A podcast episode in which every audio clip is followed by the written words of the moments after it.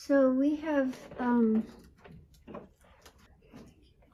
yeah, so we we have um, more or less completed the first two schools, kind of in a quick way, and we're ready to move on to the third of the four schools, which is called Chittamatra. Um, and before we get into that, there were a couple of questions that Lum, Venerable Lumsel sent to me, and I thought, you know, the answers might be helpful for others as well. So I thought to, um, yeah, share the answers with everyone. So one question was um, going back to the Sautrantika, who um, say that uh, ultimate truths are impermanent phenomena because they ultimately perform a function. So she says, I know that Prasangika would not agree with this um, because, according to Prasangika, impermanent phenomena are conventional truths, not ultimate truths.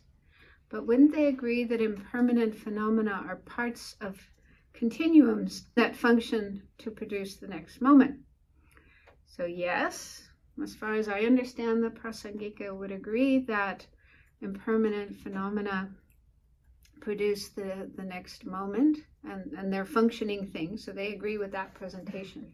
Impermanent phenomena are functioning things, they change moment by moment, and one moment gives rise to the next moment. And I think that came up recently in the Samsara Nirvana Buddha nature teachings. Mm-hmm. Because if you were to say that um, one moment of an object um, ceases and then utterly ceases and goes out of existence and doesn't produce the next moment, then that's nihilism. That's the nihilistic view. So Prasangika would not agree with that.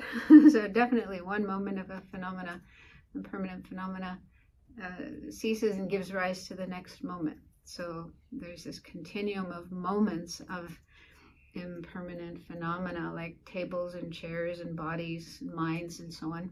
So, so definitely Prasangika would agree with that, but they wouldn't agree with the term ultimately.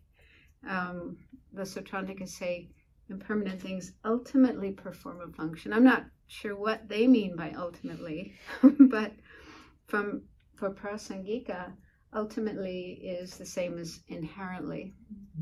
Ultimately means inherently uh, from its own side independently. So definitely Prasangika would not agree with that. Uh, second question was, would you explain the Prasangika refutation of the Sautrantika position that the continuum of the body and the mind is the illustration of the person? I found this idea quite appealing. And if we think about the subtle wind mind complex that goes from life to life, that's explained in Tantra, isn't this a form of the continuum of the body and mind that is an illustration of the person? Or is it that this subtle wind mind complex is the basis on which the person is designated? So, yeah, my understanding was that according to Prasangika, um, they say that if you point to anything in the body or the mind, any individual phenomena or the whole continuum of, you know, body and mind, anything you point to and say that is the person, then you are asserting inherent existence. Yeah. That's one meaning of inherent existence. If you can look for something within the parts that make it up, you, and, and you can find something you can point to and say, that's it there, then that's inherent existence. You're asserting inherent existence. So all the other Buddhist schools, they kind of search within the body, mind, and they find something. They point to something and say, that's the person. So for some, it's the mental consciousness. For some, it's the collection of the aggregates. For some, it's the continuum of the aggregates.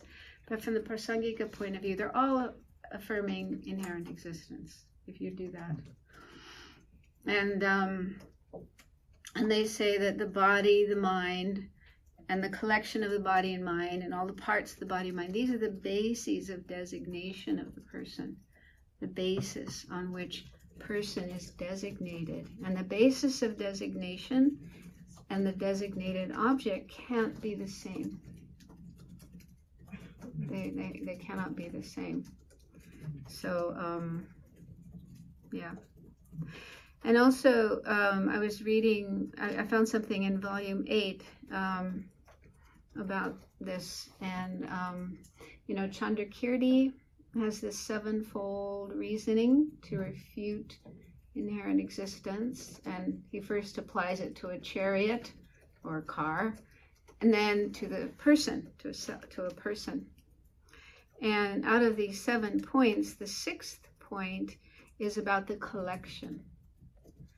And that's a very appealing idea. You know, you tend to think, okay, yeah, none of the individual parts of my body and mind is me, but the whole collection, the totality, this whole mass of parts of body and mind, that's me.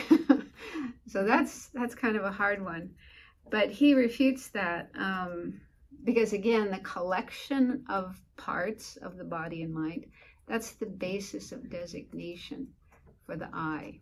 So it can't be the I. It has to be different than that. But then there's also other um, other um, kind of absurd consequences. Like if if you look through all the parts of the body and the mind and and you and you can't find any of them that's the self or the I, that means all the parts of the body and the mind are not self. They're non selves, non persons. And so then if you think, oh, you can put a put together a whole bunch of non persons and call it a person. That would be like saying you put take a big whole box of oranges, you know, a whole box of oranges and call it an apple. None of the oranges individually is an apple. So how can a whole bunch of oranges put together be an apple? So that would be like saying taking a whole bunch of phenomena, physical phenomena, mental phenomena, none of which is a person or a self, and you put all those things together and you say that's a self.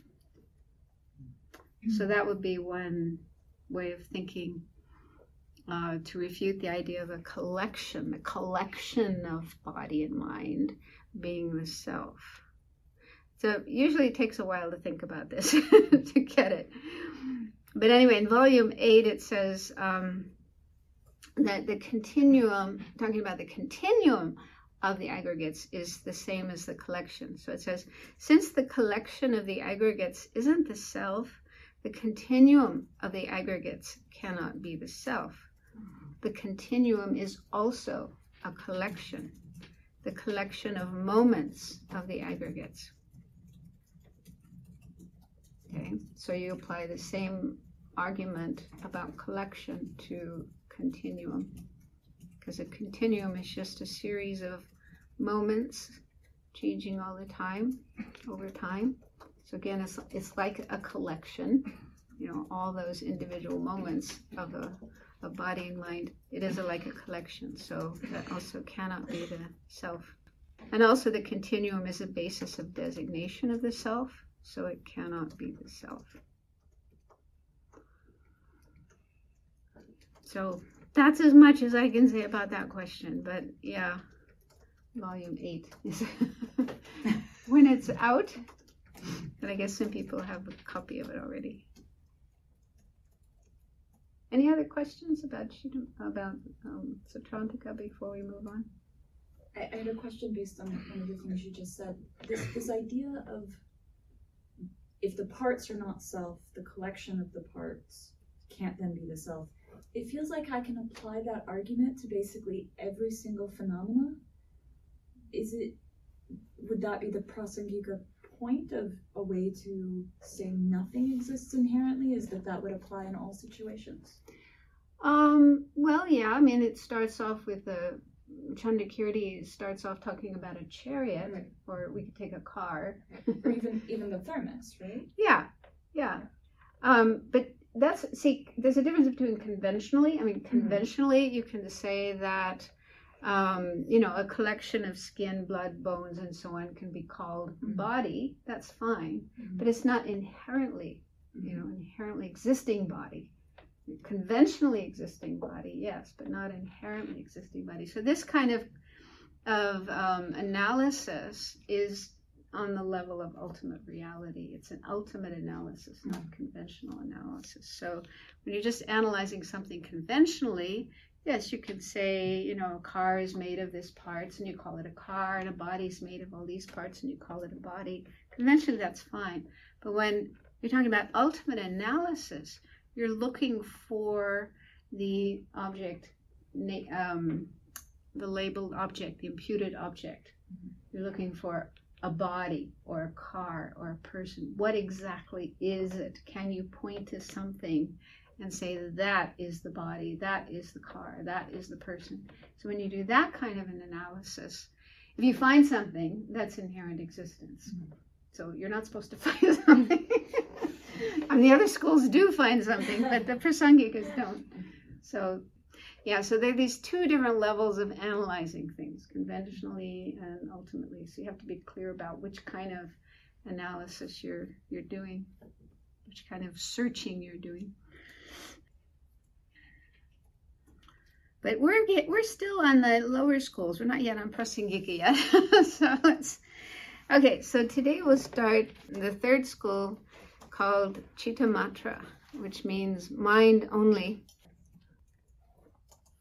Um, but this term mind only can be misleading.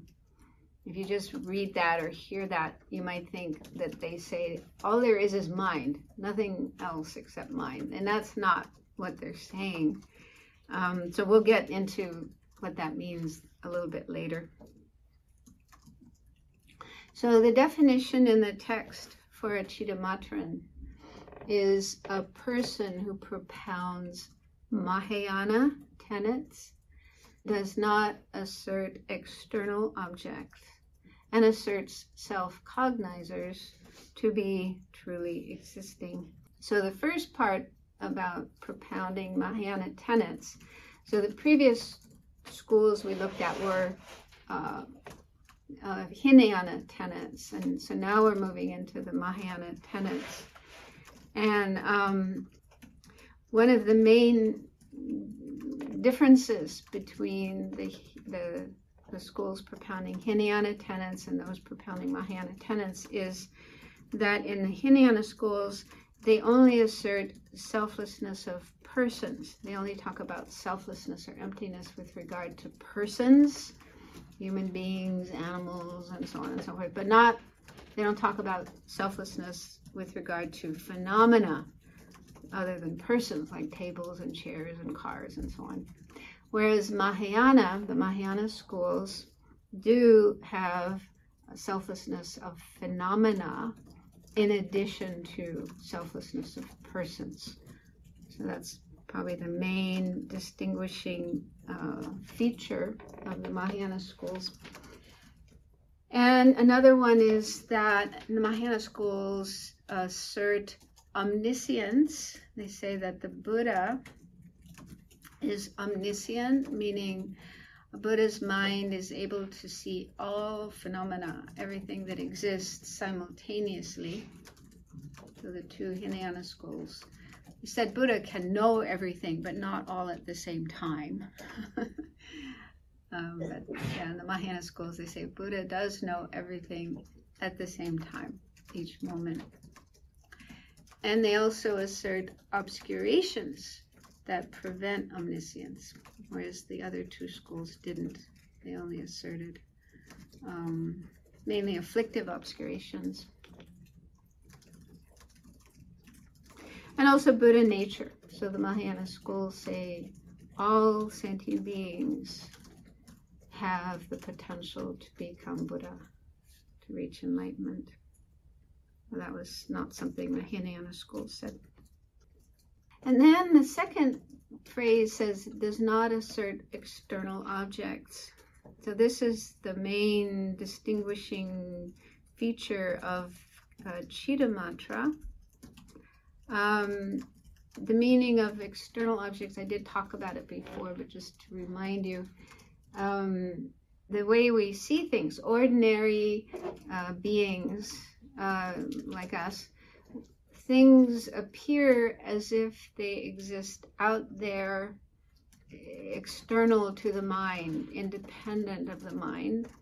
So when we see a car, for example, it seems to be out there and doesn't have anything to do with our mind. It's just out there waiting for us to come along and see it, and get in and drive it, and, and so on. That's how things appear. Everything appears like it's out there, external, not related to the mind. And this appearance of external existence is false, it's mistaken, it's an illusion. So, according to them, when we see an object like a car, the appearance of the car is actually coming from our mind. So what happens is in our mind there are all these seeds or imprints from our past experiences. And so one of those imprints is arising, ripening, and it causes the appearance of the car and the eye consciousness perceiving the car, seeing the car. So those two things, object and subject, car and perceiver, arise simultaneously from the same cause, this seed or imprint on the mind. That's the reality. That's how things exist. Everything we see is just like a projection, you might say, uh, coming from our mind, the ripening of a seed in our mind. Mm. So that's the meaning of they do not assert external objects. They were they would deny that, they refute that. Everything is just coming from our mind. And they use the analogy of dreams to illustrate how things can appear very real even though they're not. Because when we're asleep and having dreams, to our dreaming mind, all the things that appear the people and the animals and the places and so on and so forth they all appear very real, like they're existing out there. We even get emotionally caught up and reactive to what we see. But all those things that appear in our dream are just coming from our mind. They're not really out there. So they say it's similar with waking time when we're awake. You know, the things we see are also just coming from our mind. So that's the that's the meaning of mind only. It doesn't literally mean there's only mind, nothing else, but rather everything that we perceive is coming from our mind and is of the nature of mind in the sense that the car that we perceive and the perceiving consciousness, the eye consciousness perceiving it, they're one nature, one entity. So I'll just read something from um, Meditation on Emptiness. Chittamatra and one of the sub schools of Madhyamaka, the Yogacara Svatantrika Madhyamaka, are the only Buddhist schools that deny external objects. All the other schools say that an object of a sense consciousness, like a car, is an entity external to the perceiving consciousness. And for them, for the other Buddhist schools, objects are a cause of consciousness in that they cause consciousness to be produced in their image. So they are the cause for the arising of a perception, a mind that's perceiving it. And causes must exist before their effects, right? Cause has to come first and then the effect not simultaneously or afterward, because nothing can affect an already existent entity in that very moment. Thus, because of the cause and effect relationship of object and sense consciousness, and because causally related things must be different entities, The other schools assert that object and subject are different entities or different natures. The Chittamatrans disagree, saying that Buddha taught that a sense consciousness perceives a present object. So there must be some sutra somewhere where the Buddha said that. Whereas if object and subject were cause and effect, then since a cause has ceased when its effect exists, a sense consciousness would be perceiving a past object. So the object cease is there one moment before the the pers- the visual consciousness seeing it, mm-hmm. right? So you're actually seeing a, an object that's already ceased, that's already passed. So the non-Chittamatran schools must accept that an object of a sense consciousness exists one instant prior to its apprehender. But they say that the object is present in that there is no moment intervening between the object moment and the perceiver moment. So that's how they get around this. oh, it's present because you know it's just one one tiny instant before. It's still present. So that's how they yeah explain what the Buddha said. The Chittamatrans, uh, however, are able to uphold the Buddha's teachings on this point without any qualifications. For them, object and subject exist simultaneously. A seed or imprint is activated, the seed in the mind, and simultaneously produces both an object and a cognizing subject, much as in a dream. So this is not easy to understand. We you need to think about it a lot and meditate on it to make sense of it because Obviously, it's not how we see things. It's not the way in which things appear to us. And and so we sentient beings, according to this school, sentient beings, unenlightened beings, are caught up in this ignorance, thinking that there are external objects. Everything we perceive is external to our mind, independent of our mind. And this is an ignorance. And this is the main ignorance that has to be overcome in order to reach enlightenment. Not to be free of samsara. To be free of samsara, all you have to do is realize that selflessness of persons. Okay, we'll get to that later. But to if you want to become enlightened, like bodhisattvas, the bodhisattvas want to reach enlightenment. So they have to meditate on this and they have to realize this in order to reach enlightenment. This is the main ignorance preventing enlightenment. So we'll be talking about this more as we go along. Hopefully, it'll get more clear. The last part of the definition says they assert self cognizers to be truly existent. So we heard about self cognizers before with the Sautrantikas. The last school we looked at, that's a kind of mind or kind of consciousness that sees consciousness itself so when we are looking at something, we're seeing something out there, there's another consciousness that's happening at the same time and looking at the consciousness itself. There's an eye consciousness seeing the car, and then there's a self cognizer seeing that eye consciousness. So the other schools like Prasangika don't agree with that, but Sautrantika and Chittamatra do. They assert this. And the thing about truly existent, we'll get into that later, um, what they say is truly existent. But they say mind, all minds, and in fact, all impermanent phenomena, and also emptinesses are truly existent. But we'll look at that later and what is the meaning of truly existent.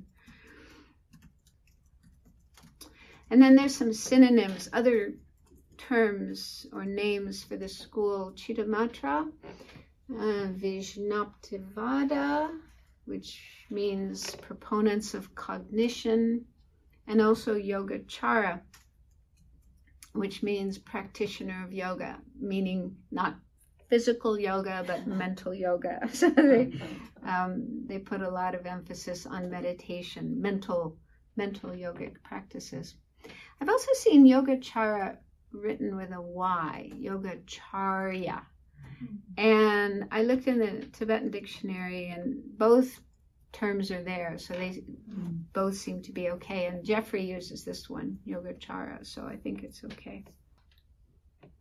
Okay, then there's divisions um, or sub schools.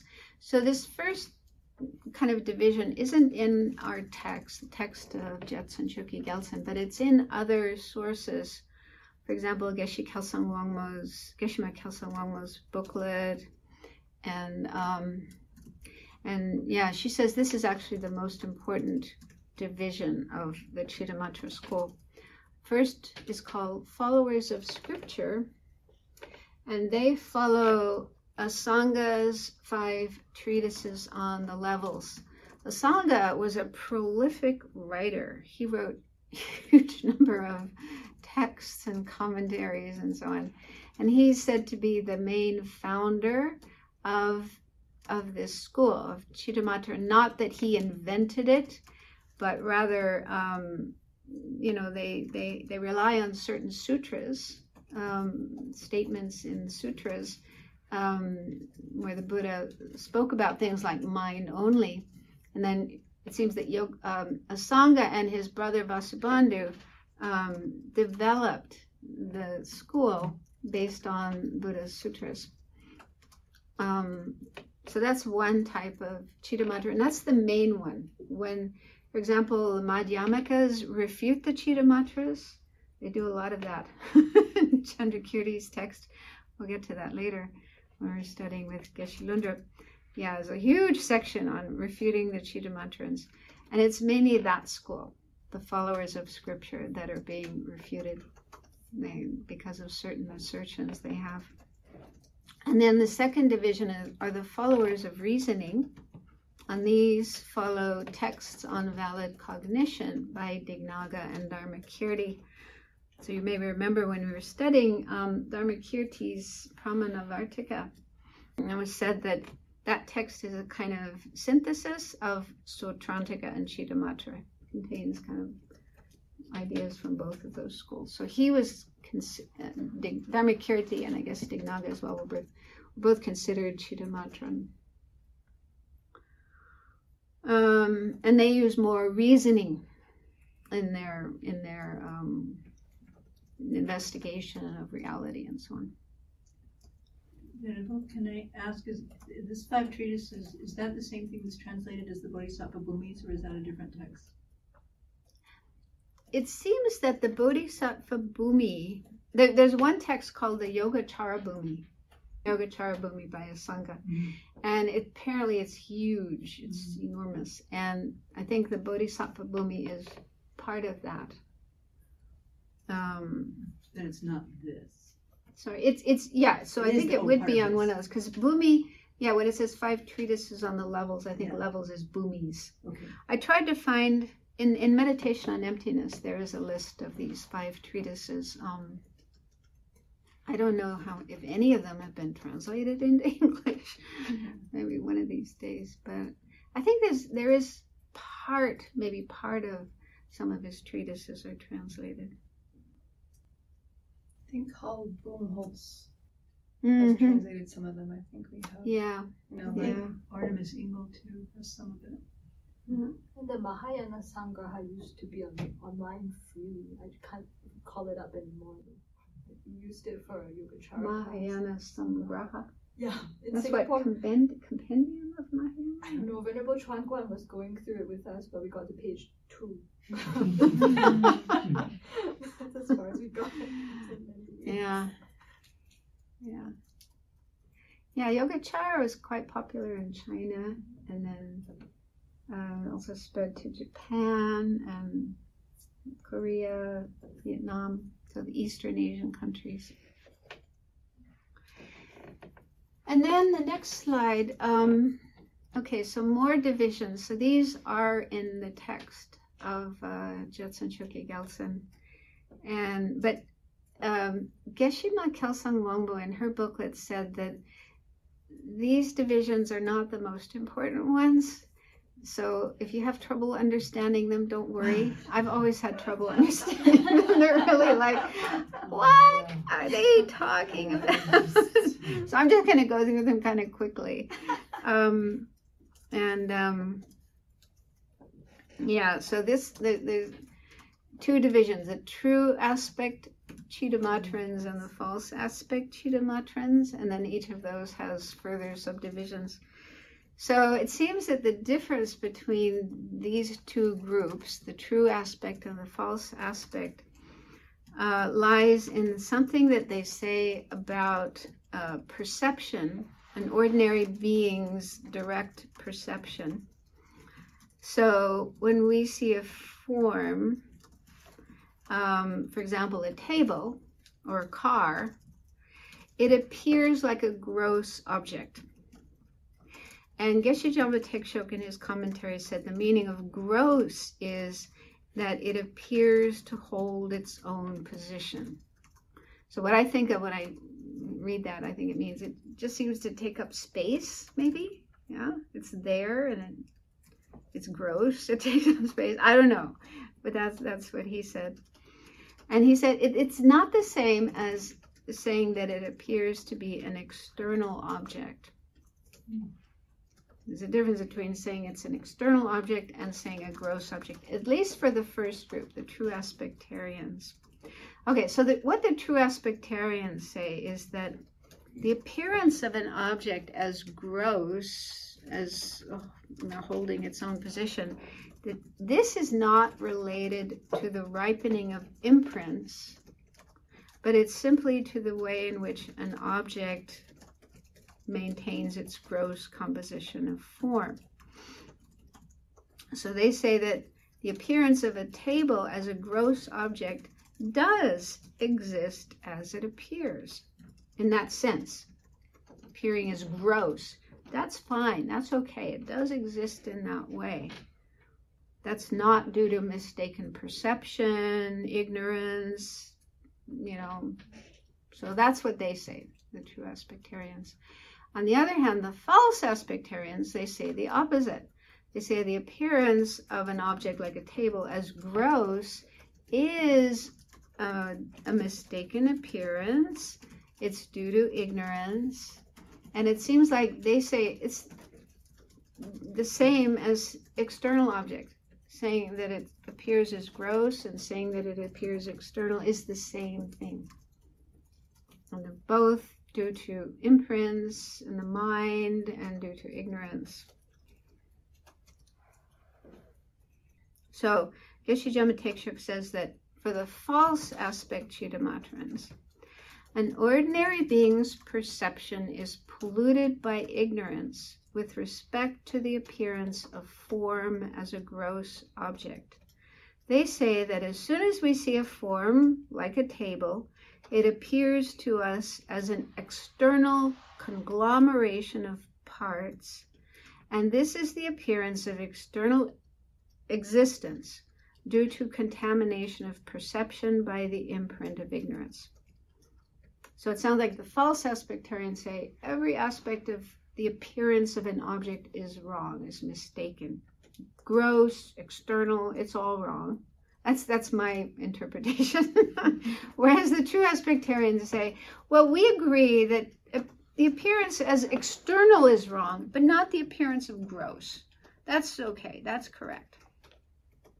Now, I don't know how important this is. I was kind of thankful to read that Geshema Kelsang Wangmo said it's, you know, this particular division isn't the most important one. The other one, the, one of the followers of scripture and followers of reason, that's the more important division. So, yeah. And some books don't even mention these, like Meditation on Emptiness and his section on the Chittamatrans. He doesn't even mention these. Maybe not that important. And then, okay, now we get into fun things. So the true aspect uh, Chittamatrans have three subdivisions proponents of an equal number of subject and objects, half eggists, and non pluralists. um, so, again, I, you know, I'll just explain as much as I can about what they say, but don't worry about it. And um, so they have different assertions. Oh, that's quite interesting. They have a different. They have different assertions about, for example, a visual consciousness perceiving a multicolored object, for, like a butterfly's wing. Okay, you have a butterfly, or maybe we could say a thangka. Okay, we have these thangkas in the room, and then the thangka consists of many different colors and shapes and so on. So when we're looking at a thangka, um, according to this school, it's one imprint on the mind that is arising and causing both the perception, both the object that appears and the mind perceiving it. Okay. So then the question is at any one moment, with regard to a multicolored object like a thangka, are there many different eye consciousnesses perceiving each of the different colors in the object? Or is there only one eye consciousness perceiving the whole mass, the whole conglomeration of the object? So that's the question. And these different schools have different answers. The first one, um, proponents of an equal number of subjects and objects, they, they say that there's an aspect of each individual color coming from the object, and then there's an individual consciousness for each color. Hmm. So equal number of objects and subjects. That's their view. The half eggists say that um, there's many, according to Geshe Jampa uh, Tegchok, there are many aspects of the object, like, you know, different colors, appearing as a model, as a mass of colors, and there's just one consciousness apprehending the, the model, the conglomeration of, of colors. And then the non pluralists, the third one, um, Jampa says they assert that it's not possible to have one object with many appearances, nor can there be many consciousnesses apprehending many things simultaneously. So they they say there's just one consciousness perceiving a single conglomeration of color. So again, like I said, don't worry about this. And in fact, Geshe Sopa in the book Cutting Through Appearances, he says uh, different Tibetan scholars also interpret these three differently. Mm-hmm. you know, like what are these di- three subdivisions actually saying? So different Tibetan scholars have different answers to that. So it gets really complicated. And if you're really interested in it, you can read that book, Cutting Through Appearances, page 253 to 258, five whole pages going into these different.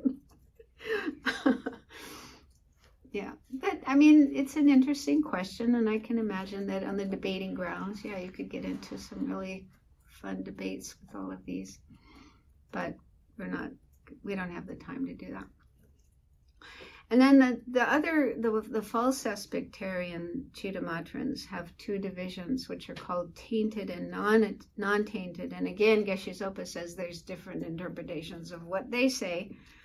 Um, Geshe Jampa Tegchok said the tainted false aspectarians say that the nature of the mind is stained by the imprint of ignorance and this stain is still there even when you become a Buddha.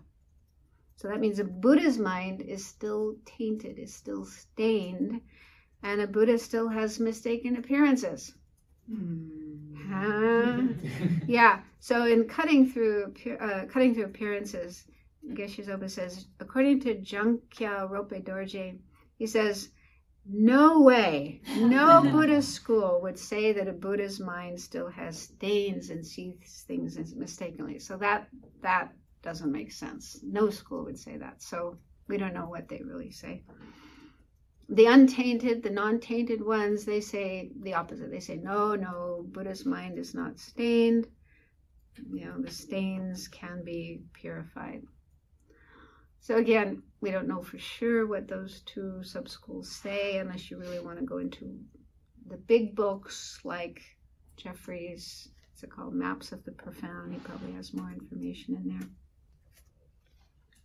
Okay, next is etymology. Why are they called these names? Um, okay, mind only or Chittamatra. They're called that because they say that phenomena are merely in the nature of mind. And this, and that name, the term for mind is sem. In Tibetan, there's many different names for different terms for mind. So sem. Um, so saying that phenomena are in the nature of mind again doesn't mean they are mind. Because if you were to say that phenomena are mind, then you'd have the absurd consequence that tables and chairs and rocks and trees can see things and can think and have Buddha nature and become enlightened. I mean, some people probably do think that way, um, especially with trees and plants, but no, that's not the meaning of mind only or saying that things are in the nature of the mind. It just means that the objects we perceive with our senses, uh, visual forms, sounds, smells, odors, tactile objects, um, they don't exist external to the mind. They don't exist out there just waiting for us to come along and perceive them, but rather they come from the mind itself. They arise from this imprint in the mind simultaneously with the mind that's perceiving them. And so, subject and object, like the, the, the visual consciousness seeing a car and the car that it sees, those two things are said to be one nature one entity. And saying that thing, two things are one nature doesn't mean they are one, doesn't mean they are the same. It just means that they they arise together, abide together, and cease together. And they can't be separated. You can't pull them apart.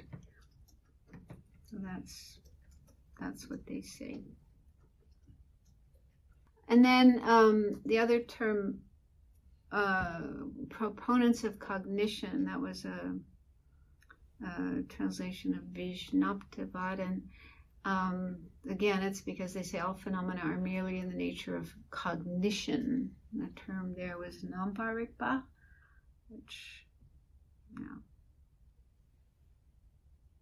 And in case you wonder where they get their ideas, the next slide has some quotations from sutras. So the Buddha did say things. the main sutra they use is the Sutra Unraveling the Thought, the Samdhi Nirmochana Sutra.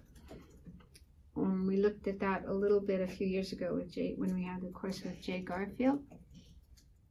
And so in um, in chapter eight of that text, Maitreya is asking the Buddha some questions. So one of the questions Maitreya asks is if the appearances of the forms of sentient beings and so forth, which abide in the nature of images of the mind, are they not different from the mind? And the Buddha replied, They are not different, meaning the appearances of sentient beings and so on are not different from the mind. And then the Buddha went on to say, because childish beings with distorted understanding do not recognize these images as cognition only, just as they are in reality, they misconstrue them. So, yeah, the Buddha said they are mind only. And in that sutra, there's also, Buddha also talks about the three natures and also the mind basis of all, which we'll get to later. And then another sutra is the Sutra of the Ten Grounds. So, a quote from that sutra is He thinks this, similarly, the three realms are only mind. And another sutra is the Descent into Lanka Sutra, Lankavatara Sutra. And then that Buddha says, the external appear but do not exist. Mind appears as the varieties, the likeness of bodies, enjoyments, and abodes. I explain them as mind only. So these quotes, some of these quotes actually come up in Chandrakirti's Madhyamakavatara, where they were refuted. At least the Chittamatran um, interpretation is, in, is refuted. And according to Madhyamaka, when the Buddha uh, said these things, um, it was meant for people who have strong attachment to things like bodies and enjoyments and abodes and people have really really really strong attachment very difficult to give up their attachment and so buddha gave this kind of teaching to help them overcome their attachment. And then gradually their mind would become more pure and they would be able to be ready for you know the real explanation of things. Madhyamic view so it's just kind of provisional teachings to help those with strong attachment. So anyway based on these kind of quotations from sutra um, asanga and vasubandhu and other indian masters formulated this um, this school the chittamatra yogacara school okay so now um, next is the object, how they assert objects. And starting with the two truths. So, with all the other schools, we've also seen how they explain the two truths. So, it says objects of knowledge are divided into ultimate truths and conventional truths. So, what that means is object of knowledge is another way of saying phenomena or existent, meaning whatever exists, everything that exists is either an ultimate truth or conventional truth. Uh, so, the definition of an ultimate truth is that which is realized by a valid direct perceiver that directly realizes it by means of the vanishing of dualistic appearances. So, this definition is almost identical maybe it is identical to the one we got when in the Wednesday class. They um, when we're going through the seventy topics, uh, the Yogacara, Svatantrika, Madhyamaka. A few weeks ago, we looked at their definitions of the two truths, and it's exactly the same. I think. So what this means is, ultimate truths are emptinesses and selflessness, selflessness of person, selflessness of phenomena. Those are the things that are ultimate truths. And when an ultimate truth is directly perceived, um, and the only uh, kind of mind that can directly perceive an ultimate truth is an Arya's uh, yogic direct perceiver. So the, an Arya being who has direct perception of emptiness or selflessness. So that mind, that kind of mind, when that mind perceives an ultimate truth, then there's the vanishing of dualistic appearances. So Geshe Jampa Tekshoga in his commentary explained three types of dualistic appearance. One is the appearance of separate subject and object, and I think that's probably referring to how um, normally, for ordinary beings, there seems to be a separation of subject and object. There's a subject over here perceiving an object over there that seems to be external, independent, of a different nature than the mind. So, that kind of appearance of subject and object being separate and cut off and not one nature. So that's the main kind of dualistic appearance according to this school a false appearance, an illusory appearance. So when you have a direct realization of emptiness or ultimate truth, that vanishes. You no longer have that sense of separate subject and object. Another kind of dualistic appearance is the appearance of a mental image or conceptual image like when we have a conceptual mind, a thought, a memory, then our mind is getting at the object by means of a image, conceptual image. Um, and, and so that's also a kind of dualistic appearance, and that vanishes when you have the direct realization of an ultimate truth. And then he said the third uh, type of dualistic appearance is the appearance of self existence. And he only said that without explaining what he meant, so I'm wondering if it might mean the appearance of um, a self supporting, substantial existent self, that kind of false type of self that we perceive and believe in and, and, um, and have ignorance about. So that kind of self also disappears. So none of those type of dualistic appearances appear when an Arya is in meditative equipoise, directly realizing uh, an ultimate truth, selflessness. And then there's other terms, synonyms of ultimate truth. Ultimate truth, reality. So reality is chuni um, or dharmata in Sanskrit. And then element of qualities is dharma dhatu. You probably heard that term, dharma dhatu. Uh, chuying in Tibetan. So that's how it's translated here. And then final mode of subsistence, uh, neluk tartuk in Tibetan. I don't know Sanskrit term for that. Final mode of existence. And it doesn't mention emptiness as a synonym, but I think it is. I think, yeah, emptiness would also be a synonym of ultimate truth. And then conventional truths are just, in a simple way, everything other than emptiness. Everything that's not an emptiness or selflessness is a conventional truth.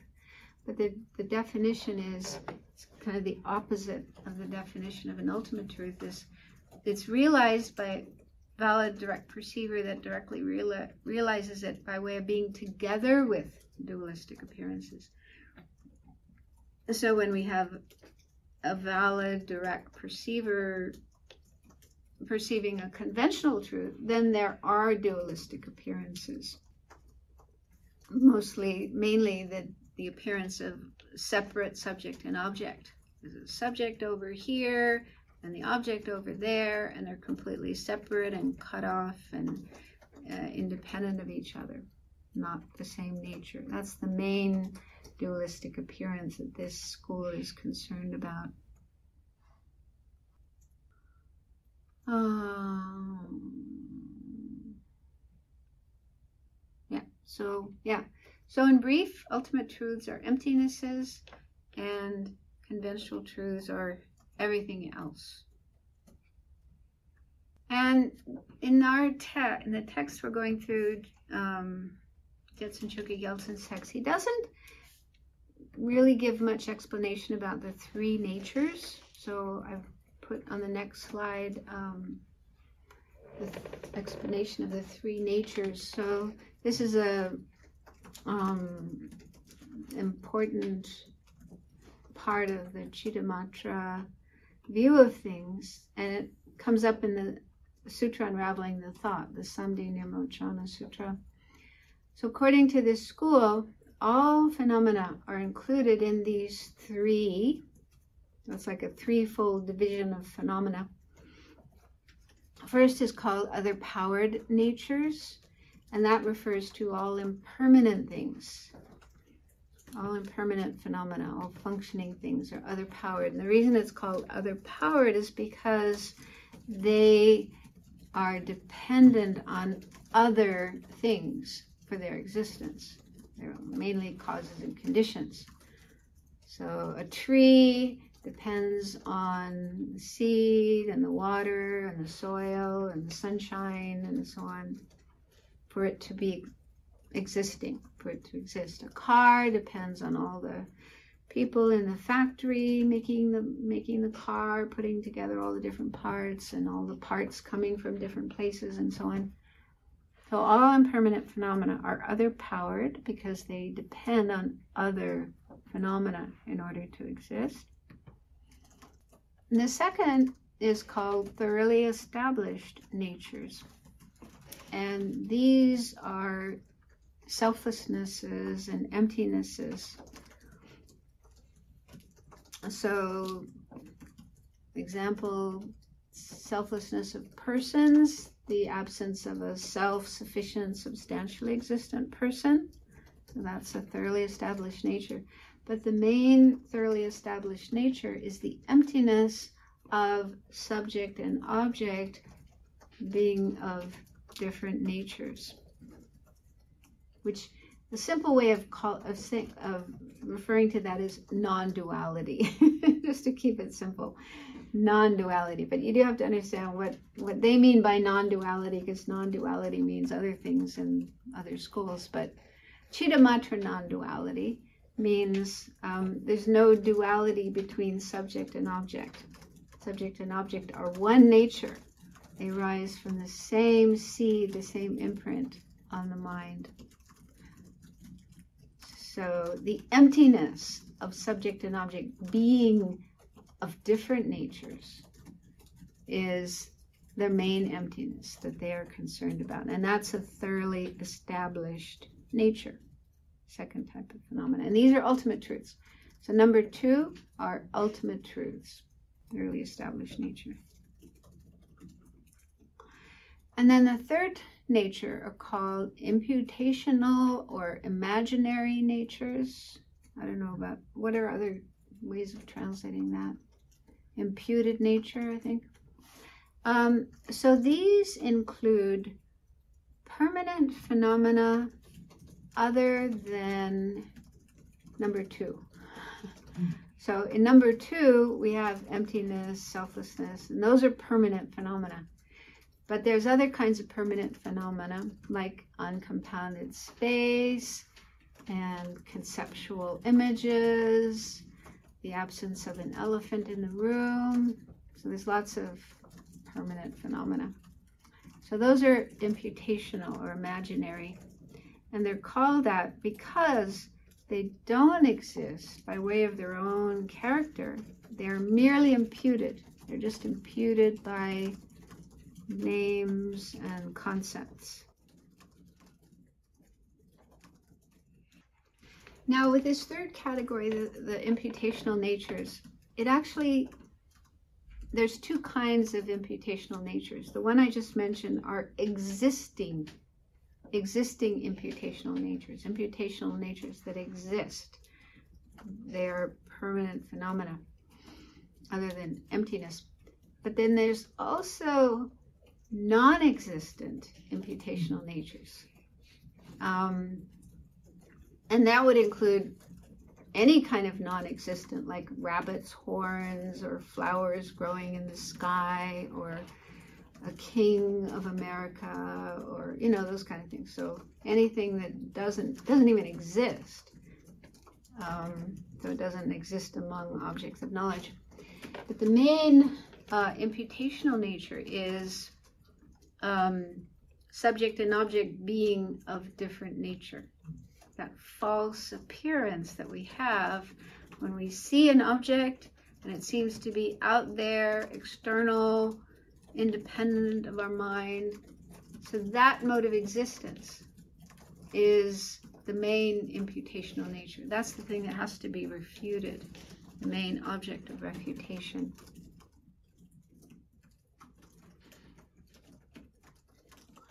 So they say that all three natures can be understood on a single object.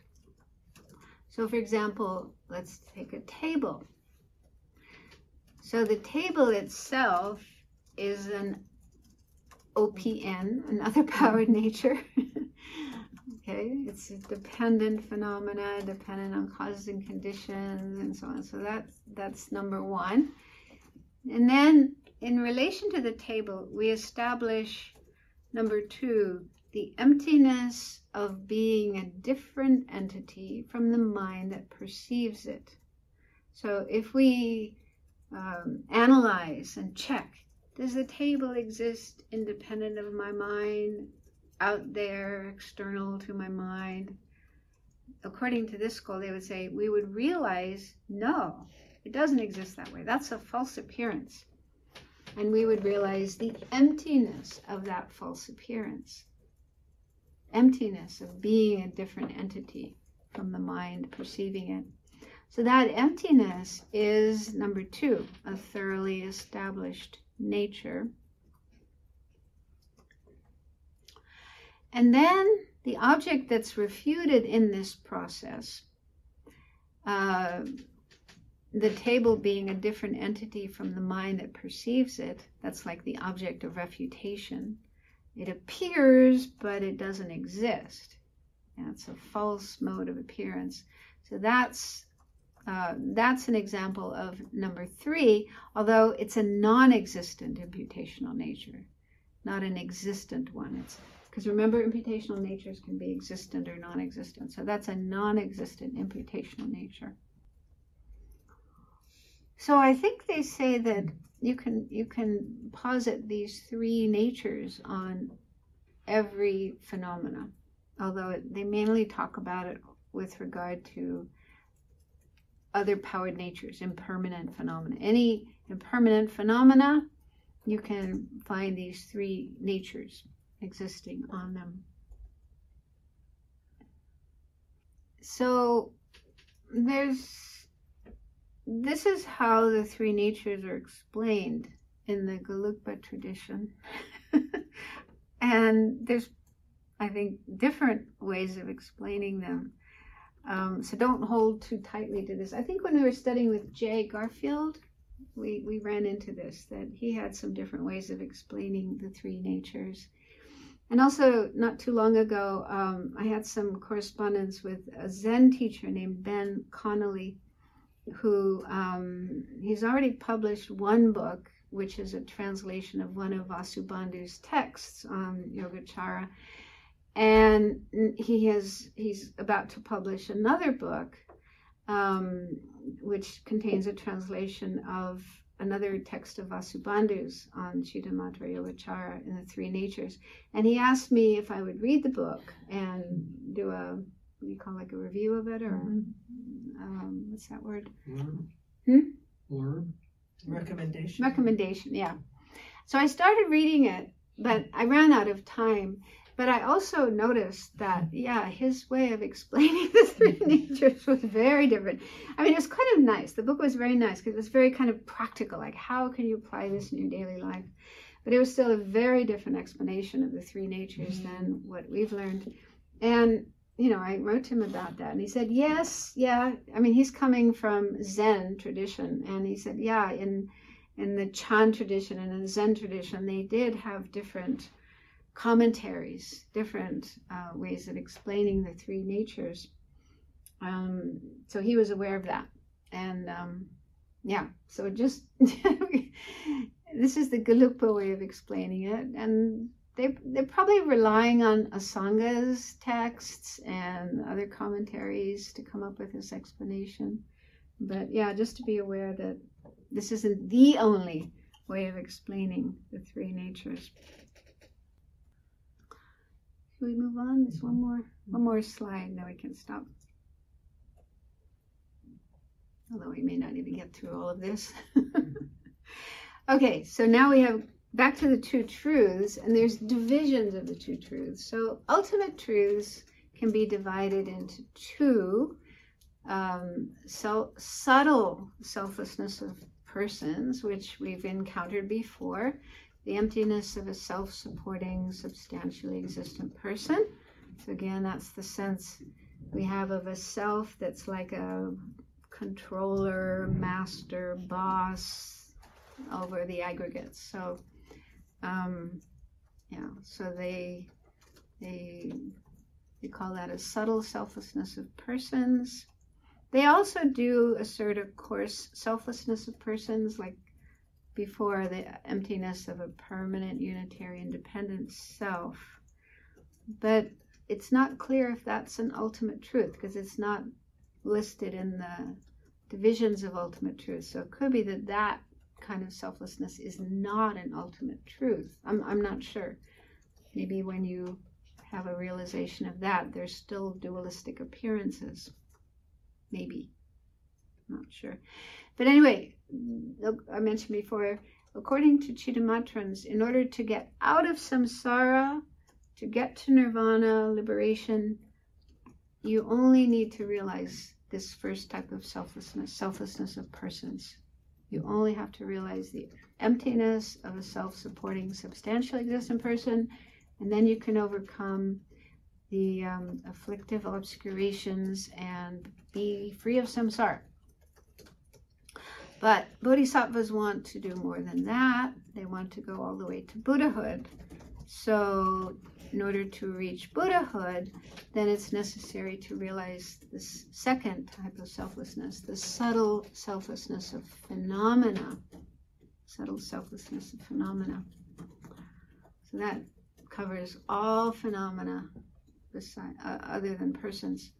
And there's two examples of this. The first is the emptiness of a form and the mind apprehending it being different natures. So that's what we've already looked at. Like when we see a table, the table that we perceive and the perception, the eye consciousness perceiving it, those are not different natures or different entities because they both arise simultaneously from the same cause, the seed in the mind.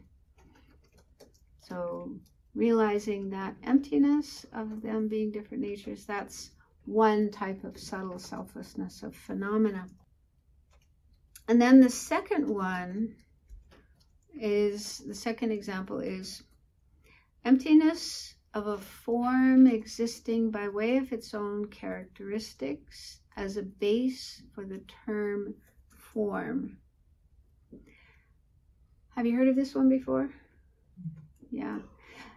It's always I've had trouble understanding it, but um, but it's said to be it's said to be as subtle as the first one, but easier to realize. and realizing it helps realizing the first one. And so basically, it means that we ordinary beings who haven't realized emptiness, when we see an object like a table, or let's say a chair for variety, um, when we see a chair, the chair appears to exist by way of its own characteristics as the basis for the name chair. Like from its own side, it's it's got some kind of quality to be to have that name chair rather than the name chair simply being imputed by human beings with our minds, our conceptions. So Chittamatra does say that it's fine to name things, to give names to things. Things are bases for names. Okay, so an object that's got a seat and a back and legs and a place where we can put our bum, that can be called a chair or whatever in another language. So that's fine. Mm. But it doesn't exist from its own side by way of its own characteristics as the basis for that name, chair. And they say that if it did, if a chair did exist by way of its own characteristics as the basis for the name chair, then people, nobody would have to be told this is a chair. Everybody would know it's a chair just by looking at it. As soon as you see a chair, you would immediately know it's a chair without having to be taught that name.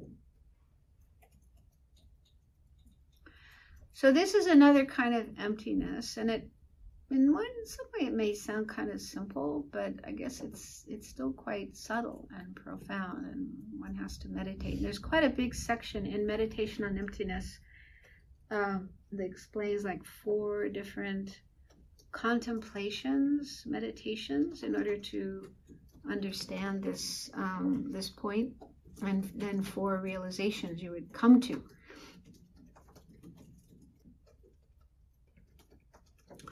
So we've run out of time. In fact, we've gone over time, so we'll stop there. But we, we can come back to this next next time and if you have questions. And then we'll look at conventional truths. Okay, thank you. We'll dedicate the merit. Due to this merit, May we soon attain the awakened state of Guru Buddha, that we may be able to liberate all sentient beings from their suffering. May the precious Bodhi mind, not yet born, arise and grow. May that born have no decline, but increase forever.